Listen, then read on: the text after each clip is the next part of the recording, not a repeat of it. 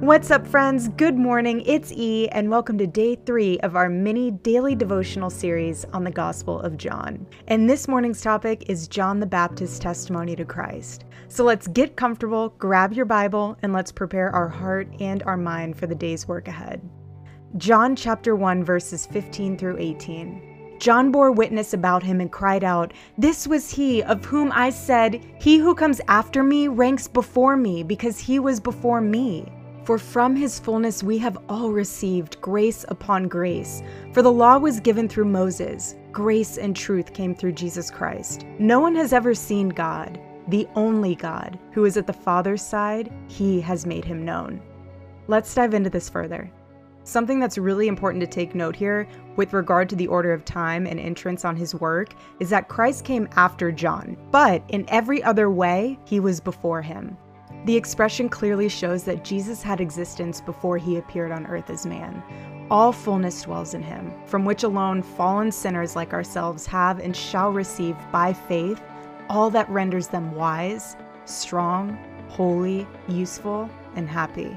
Our receivings by Christ are all summed up in this one word grace. We have received this even blanketed grace, a gift so great so rich, so incredibly invaluable, the goodwill of God towards us and the good work of God in us. The law of God is holy, it's just and it's good, and we should make the proper use of it. But we cannot derive from it pardon, righteousness, or strength because it teaches us to adorn the doctrine of God our Savior, but it cannot supply the place of that doctrine. As no mercy comes from God to sinners but through Jesus Christ, no man can come to the Father but by him. No man can know God except as he is made known in the only begotten and beloved Son. So let's take a minute, feel free to press pause, and write out how you can apply this message to your life today. My prayer for you today is that regardless of the chaotic nature of your day or the smooth sailing, that the posture of your heart reflects gratitude for this one life you were given. Remember, everything that we've ever received from and by Christ is summed up in one powerful word grace. And we all live off his generous bounty. So I challenge you to look for the grace filled moments woven throughout your day and give gratitude for them, knowing that although we might not be in control, we are deeply, deeply loved by the one who is. You are loved, my friend. Go rise up.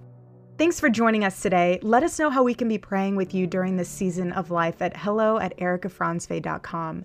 For more information on Bible in 365, as well as the Falkirk Center, please click the links below. We're so grateful for you, and we'll see you right here tomorrow morning for another mini daily devotional series on the Gospel of John.